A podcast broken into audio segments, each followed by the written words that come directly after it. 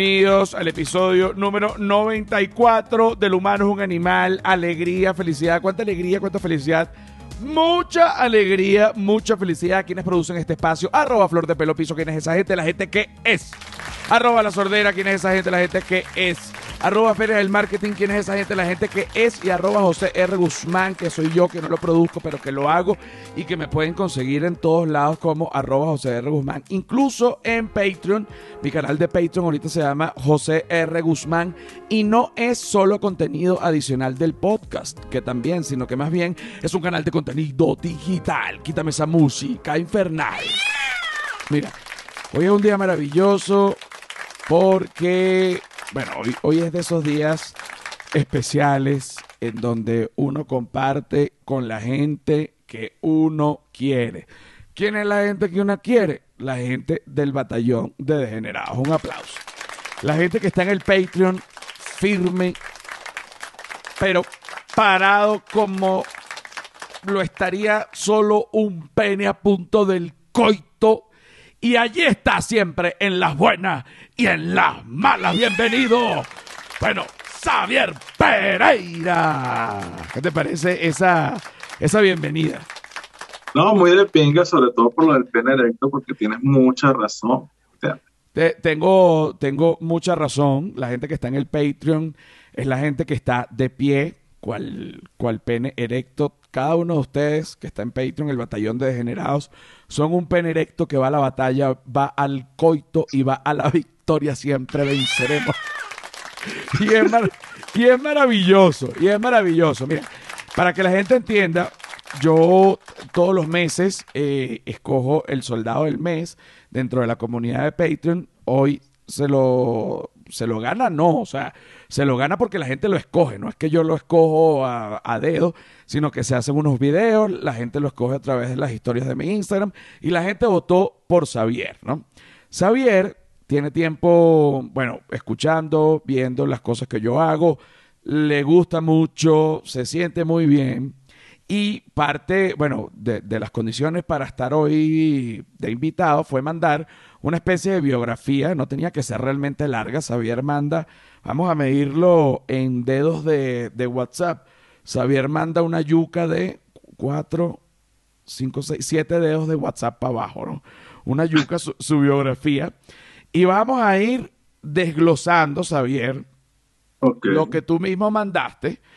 Y sobre esos puntos vamos a ir también, bueno, hablándolos no solo para ti o para mí, sino que viéndolo como que lo que te pasa a ti me puede pasar a mí, nos puede pasar a todos. ¿Ok? Me acuerdo, marico, que escribí. Ok, voy a, voy a comenzar. Lo primero que hice es pelabola certificado, casado, padre de dos hijos. Eso es, fíjate que eso es un combo muy común. Eso es un combo muy común y sobre todo es muy común con ese número de hijos. O sea, padre pelabola con dos hijos. Eso es un clásico. Es así. ¿Qué me dice, al. ¿qué me dice al respecto? ¿Aún estás pelando bola? Eh, ¿O ya estás mejor? ¿Sientes que no vas a salir de esa mala situación? ¿O tú dices, bueno, por ahora me da para comer, pero quiero más? ¿O me rendí? No, todavía soy pelabolas, quizás siga siendo pelabolas, no sé, sobre todo porque soy músico y los músicos tenemos a ser bien pelabolas, sobre todo cuando emigramos. No, Eh, y, y eh, también, o sea, el músico es pelabola hasta que no la pega.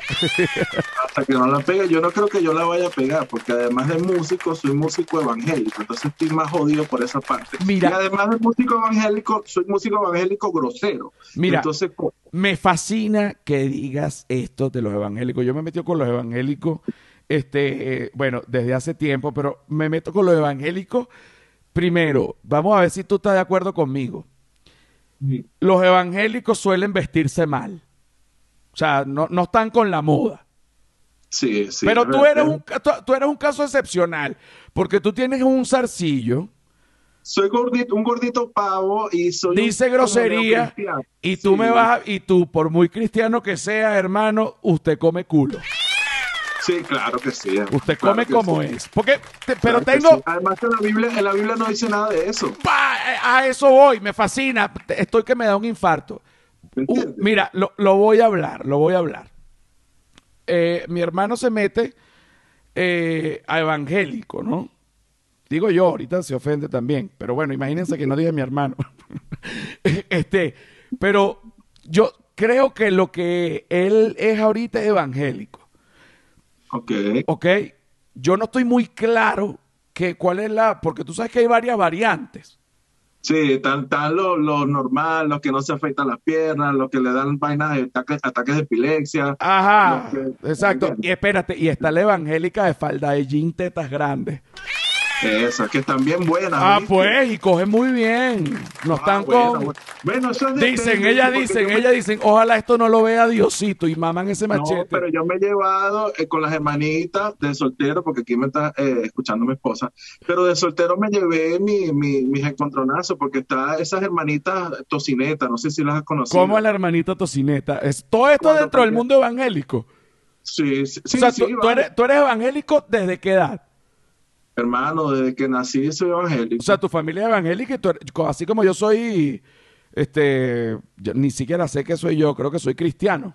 No, cristiano Ajá, no. eso, mi familia es evangélica, sí. Bueno, las hermanitas esas, las con las que yo me he topado, coño, cal- eh, tocineta, que esas son cuando calientan arrugan. ¿Me entiendes? Ah, y esa, Esa, Hay que o sea, tener cuidado. la hermanita, fíjate, las- lo, qué, qué bueno. Yo sé que está mal hacer este tipo de, digamos, de, de comparaciones a nivel moral, pero, pero bueno, pero vamos a, a divertirnos un poco. Ok, dentro de, la- de los evangélicos están las hermanitas tocinetas que cuando se calientan arrugan. Que esas no permiten ser comidas, esas llegan virgen al matrimonio. no, no.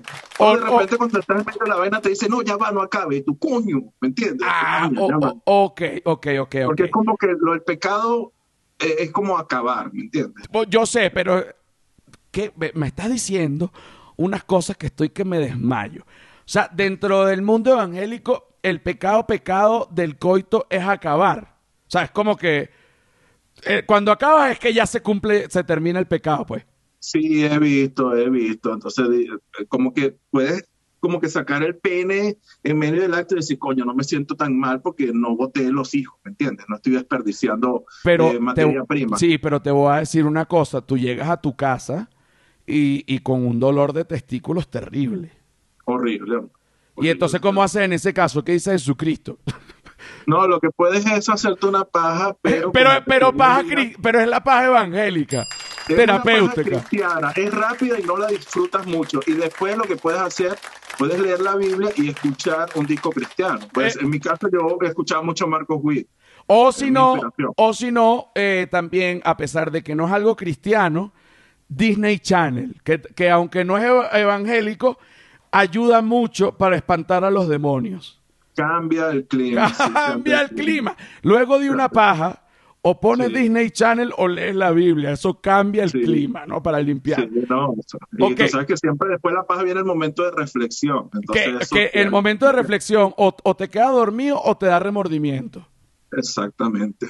Es, que es así. Ahora, ahora fíjate, eh, eh, conozco varios evangélicos y entonces resulta que hay unos que dicen que usar juguetes sexuales no es de Dios.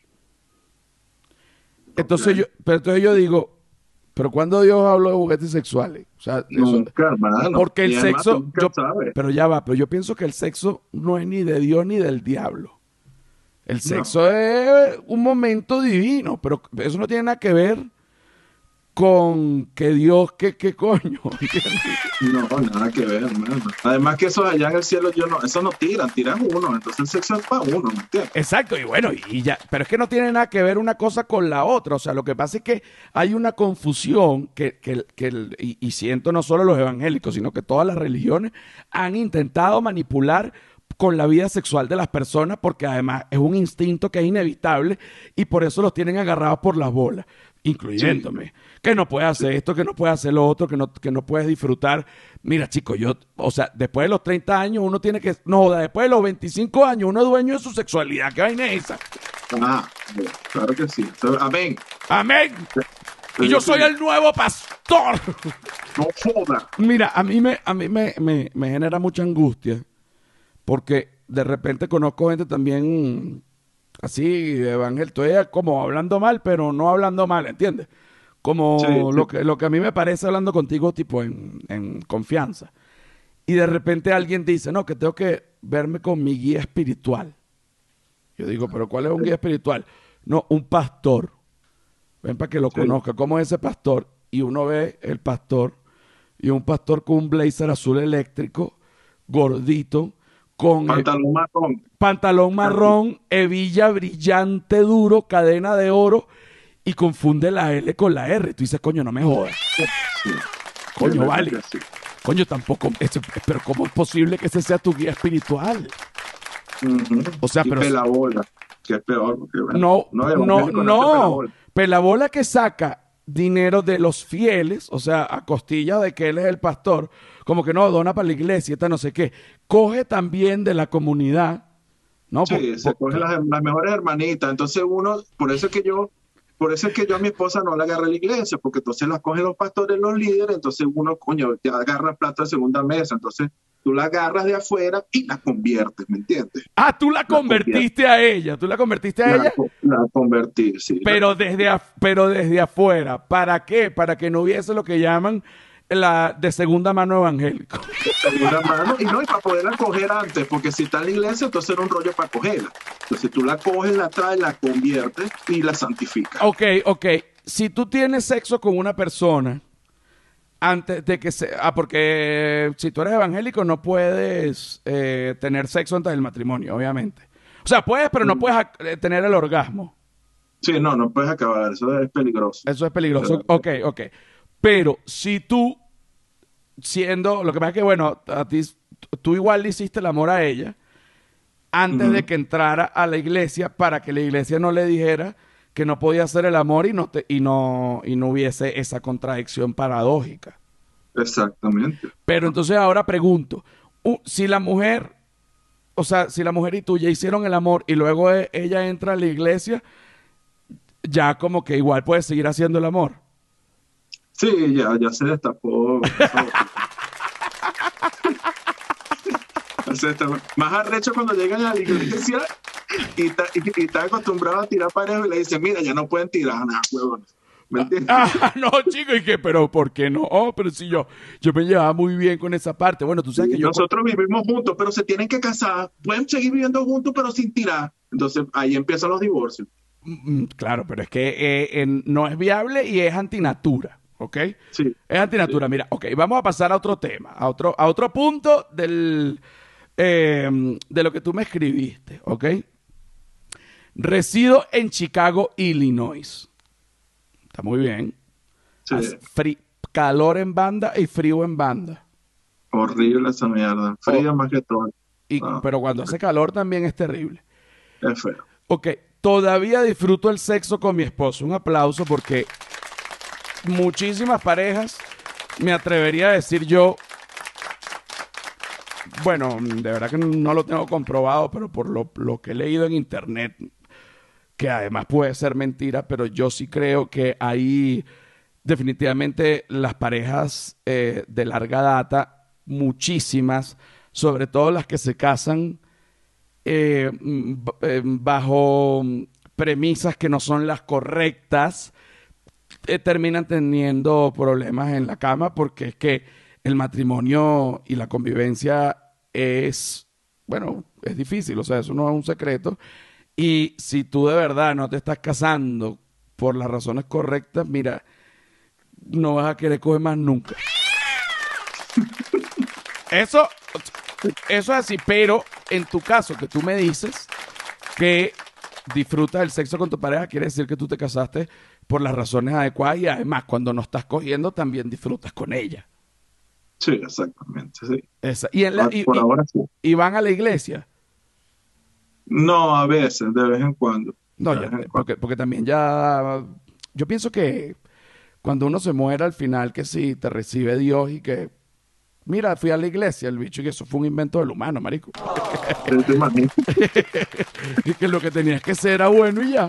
Mira, Sí. voy con otra, voy con otra. Bueno, aquí dice, fui evangélico de esos que te mandan para el infierno, pero realmente eres. Sí, sí, sí, sí, pero, o sea, lo veía de otra perspectiva antes. Ah, ajá, pero, pero ahora te pregunto, ¿tú has visto Comida Calle y Comedia? Que de- Claro.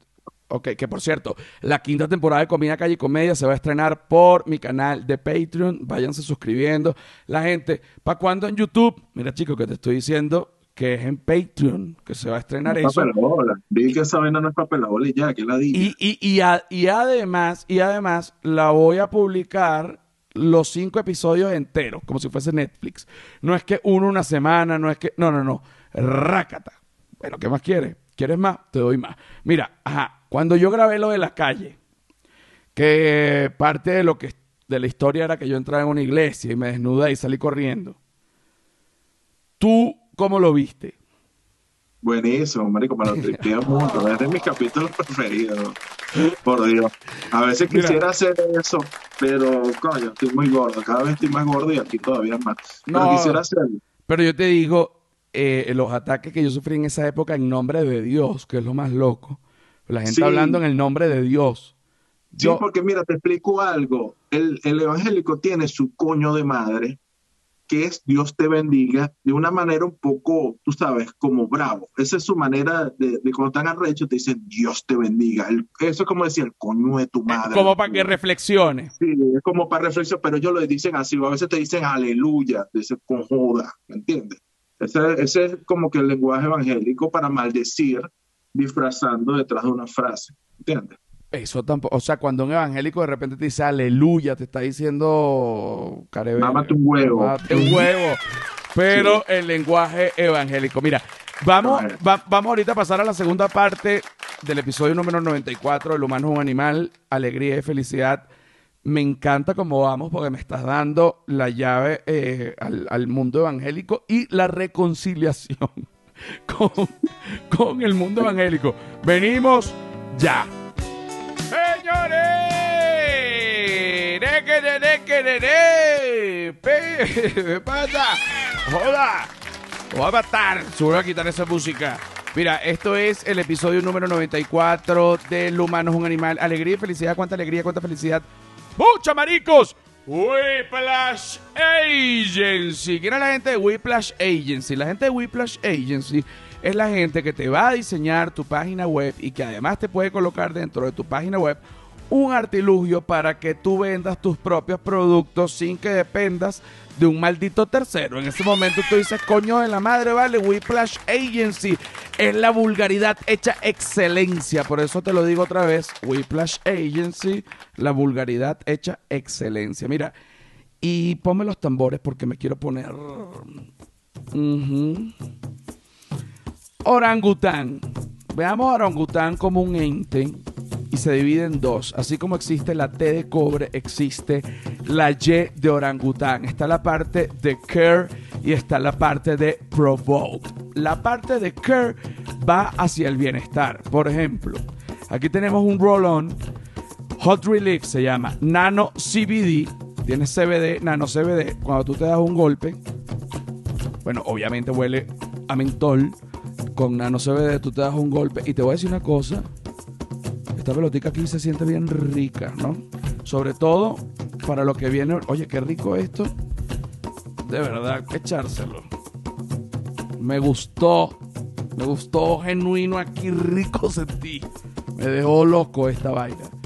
Y esto, que aún no lo he probado, este, es la parte de Orangutan Provoked. Tú te lo pones así en el dedo.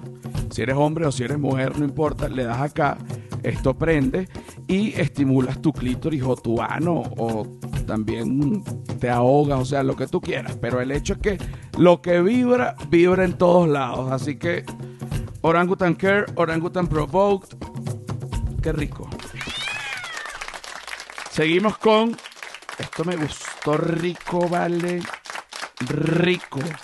Para echarlo por toda una espalda y terminar en la rueda de piña. Y esta es la parte del care. Esta no es la parte del provoked, pero coño. Oye, disculpen, muchachos. Es que uno a veces en los podcasts, uno no sabe diferenciar entre lo personal y lo profesional. Mira, seguimos con Xavier.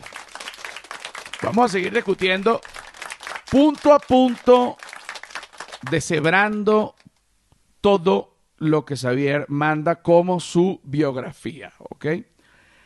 Ahora acá dice, músico de profesión, baterista para ser más exactos. ¿Estudiaste música? Sí, sí, estudié música. ¿Estudiaste música toda tu vida desde niño o desde adolescente? Como desde adolescente, como a los 11 años. O sea, sabes leer partituras de percusión. A ti te ponen una partitura y tú, tum, pan, patum, pan, tum, pan, patum, pan. Racatata, racatata, tu, tu, tu, tu, tu, tu, tu. Y tú lees todo, le vas dando. Hay que practicarla primero para que encaje bien. ¿no? Porque no es que la vas a leer de una. Es difícil leer- tocarla de una. O si logras. Oye, los que saben, los que saben bastante leen de una. pues. Son, son, son, los que son los mejores leen de una como si fuera como si tú lees un libro. Ok, ok. Ahora, ¿cómo es la vida del músico que migra? Horrible. me encanta, me encanta tu sinceridad, porque, porque sí tienes cara de que es horrible, pero, ok, vamos a empezar un poquito de antes. ¿Cómo era la vida de músico en Venezuela? ¿Dó- ¿Dónde vivías tú? ¿En qué parte de Venezuela? En Valencia, no soy marico. Dejen la ladilla. ok, ok, ok. Pero, pero también un clásico que Valencia hay mucho evangélico. Sí, evangélicos maricos. Oye, todo. pero, bueno, pero, Sí, es- pero tú eres es solo como para evangélico. limpiarse un poco. Es, es lo que usan para limpiarse un poco su alma. Me gusta este tema que estás sacando. Cuéntame eso. O sea, hay gente que entra en un... que eso también es parte de la falta de inclusión y ya que, que- que terminemos de aceptarnos todos como somos, hay gente que para negar lo que siente se mete evangélico como para que Dios le cure lo gay. Sí, sí. Lo peor es que siguen siendo maricos, pero entonces no puedes decir que el hermano es marico, porque es un hermanito, ¿entiendes? Pero tú sabes en el fondo que sigue siendo marico. Claro, bueno, pero porque, porque no es algo que depende de Dios, sino porque depende de la persona. Debe- los grandes, no sé, pues como los líderes evangélicos deberían evolucionar esta parte en el pensamiento evangélico, de, porque ganarían mucho más, este, er- er- Diezmo, gana más real. ¿me bueno, ganaría mucho más plata, porque imagínate que acepten todos los gays que, que, que, que, que no pueden ser evangélicos porque los evangélicos los rechazan. Ujú. Porque Eso fue negocio. Si me votan de aquí, puedo ir para allá y montar esa vaina. Si estás interesado, la, lo que sería la iglesia evangélica LGBT, algo así, más o menos. donde, donde es, es lo mismo, pero no te vamos a juzgar, Exactamente. porque, bien. porque al final tú eres una criatura hecha por Dios y si a ti te gusta lo que te gusta, tú realmente no estás dañando a nadie, además. Exactamente. Muy de acuerdo con Te eso. doy ese dato, te vas a hacer millonario, pastor, el LGBT pastor, el LGBT pastor. Mira, ahora, ¿cómo era tu vida de músico en Venezuela? Era chévere, bueno, empe- empecé en las iglesias, eh, empecé tocando en las iglesias, después me fui endemoniando poco a poco y empecé tocando en las calles, eh, sintiendo el rechazo de mis hermanos evangélicos. Porque ya te veían, porque ya te veían como muy loco, ta- estabas arriesgado. Sí, no, eso era tocar en, le- en, en la calle y después ir a tocar en la iglesia, no sé, tenías que remojarte en agua bendita por lo menos seis horas. Ajá, y, y en la, en la, en la iglesia tocabas música de iglesia, en la calle rock, Lo que fuera, lo que, lo que saliera. merengue, contrataron. patón, pum, tucum, cuchucutum, pum, Eh, cutucuchum, tucum, cuchucutum, pum. Exacto, la que- lo que venga, lo que venga, ok. Ahora, empezaste a ganar plata con la música, vivías bien. Sí, sí, algo, sí, algo, algo, algo, algo se hacía con las músicas tocando en locales eh, nocturnos. Ok, te vas a Chicago. Mm, ¿Has podido desempeñarte como músico o has tenido que hacer otros trabajos? Hasta ahora sí, gracias a Dios he podido desempeñarme como músico. Qué maravilla, chico. Estás ganando poco, pero es que también tienes dos hijos, negro. Sí, no, es arrecho la vaina. Los carajitos piden parejo y la mujer también. Ente- claro, entonces, bueno, nada, hay que tocar batería en banda, cómprese más baquetas y más cuero, compadre, porque, Exactamente. porque ahora es que se va a tocar. Ok, Ah, a- ahora, vamos a seguir acá. eh, ah, pero eres parte de una agrupación o, o cómo es la cosa? Mira, ahorita aquí eh, toco con una banda, este, bueno, se puede decir mexicana y tocamos de todo un poquito, pero sobre todo cumbia mexicana, quebraditas, cosas así. También se toca merengue, salsa, de todo un poco. Me gusta, porque ahorita está algo que, que, que de hecho compré un disco hace poco, yo vivo acá en México, que se llama La Electrocumbia Mexicana. No sé si has oído. Sí, lo he escuchado. sí. Bueno, es como tal cual eso, es cumbia, pero que le meten electrónica y raspacanilla como con teclado y pa'lante, ¿no? La lo- Sí. eh, eh, hay mucha locura, hay mucha locura en ese baile porque llama mucho a la, a la sensualidad y a la sexualidad. Y pienso yo que tratar de aplicar ese baile a los evangélicos sería un error. Sería un error, de verdad que sí. Porque se terminan, terminan tomando en la fiesta evangélica y bailando raspacanilla y bueno, Bailando pegado y tú sabes, ese blue jeaneo ahí. Esa El blue jeaneo, no, falda de blue jean con jean. Mira, suelta ese blue jeaneo. Mira, sigo aquí. Ok. Amante del humor que se improvisa, del de verdad sin tanto guion. A mí me gusta, pues, yo soy de eso. Eso, de verdad. Eso es lo que hago yo. También puedo hacer con guion. Bueno, ¿qué es lo que le pasa? ¿Están buscando peo? Lo que me, lo que me digan lo hago, marico. Ok. Ah, hay, que, hay que poner también... Hay que lanzar esas así para que la gente se ponga firme. Mira, este... Vamos a ver acá... eh, plasta de mierda a morir, pero cariñoso con quien de verdad lo siento. ¿Con quién? ¿Con tu esposa? ¿Tus hijos? ¿Tienes hijo o hija? No, tengo dos hijos. No, no hubiera podido tener hija. Me volvería loco. Claro, porque de repente te daría celos que un novio, una cosa. No, y que la cogen. Entonces no me gusta. Oye, vale, pero es que tú eres, No es que tú eres un animal, vale. Sí, no, no. Tú eres un animal. Mira, sí, no. ok. Sería de pinga participar en el programa. Siento burda de afinidad con el tipo de humor que hace José Rafael porque es súper genuino. Tienes toda la razón. Yo acá se, come- se cometerán errores, pero uno no te es hipócrita. ¿Te parece eso? Exactamente. Exactamente. Como Mira. el muchacho cristiano que eres. Ajá. Te voy a decir. Tú sabes lo que pasó ayer. Ajá. Ajá, tú sabes lo que pasó ayer. ¿Qué opinas tú? Para ver, co- para ver cómo lo ves tú. Ah. Tú dices de lo de las redes sociales y todo el peo. ¿no? Ajá, ajá. No, mira, hermano, aquí una de las cosas por las que yo soy así es que yo estoy cansado de la doble moral que se mueve en el mundo.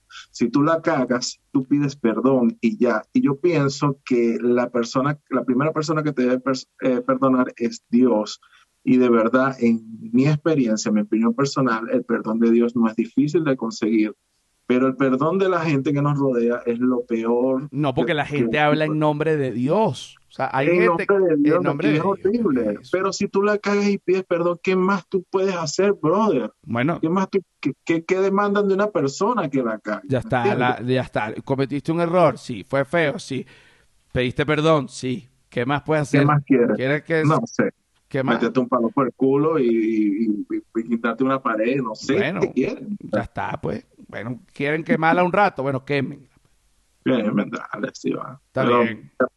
Me parece un poco, eh, en mi, en mi pers- eh, opinión personal, de verdad que, o sea, cometiste un error, pediste un perdón, ya llegó hasta Bueno, y ahí. ajá, ¿y qué vas a hacer? Además, eh, que creo que, aunque suene absurdo, se debe aclarar. O sea, eh, la persona de la que se hablaba en cuestión, que además yo ni siquiera conocía, bueno, lamentablemente no murió por culpa de eso. O sea, porque hay gente que se confunde y dice, no, murió porque dejaron de entrar los ingresos para, por culpa de ella. No, eso no fue así. Murió porque, bueno, porque, porque murió porque hay gente que, que muere y esto fue un error que se mezcla, pero les aseguro que no murió por ese error. Eso sí es importante aclararlo. Ahora, eh, vamos ahorita con... Bueno, vamos a seguir aquí porque esto está bueno. Un poco traumado porque de niño me di cuenta que tenía los dientes separados. ¿Tú eras flaco de niño? Sí, por, por una muy corta etapa de mi vida fue flaco. Yo también he sido flaco muy cortas etapas de mi vida, incluyendo la cárcel, que además es una etapa en donde uno no podía coger sino solo ser cogido. qué lástima, qué lástima. Mira, yo también tenía los dientes separados.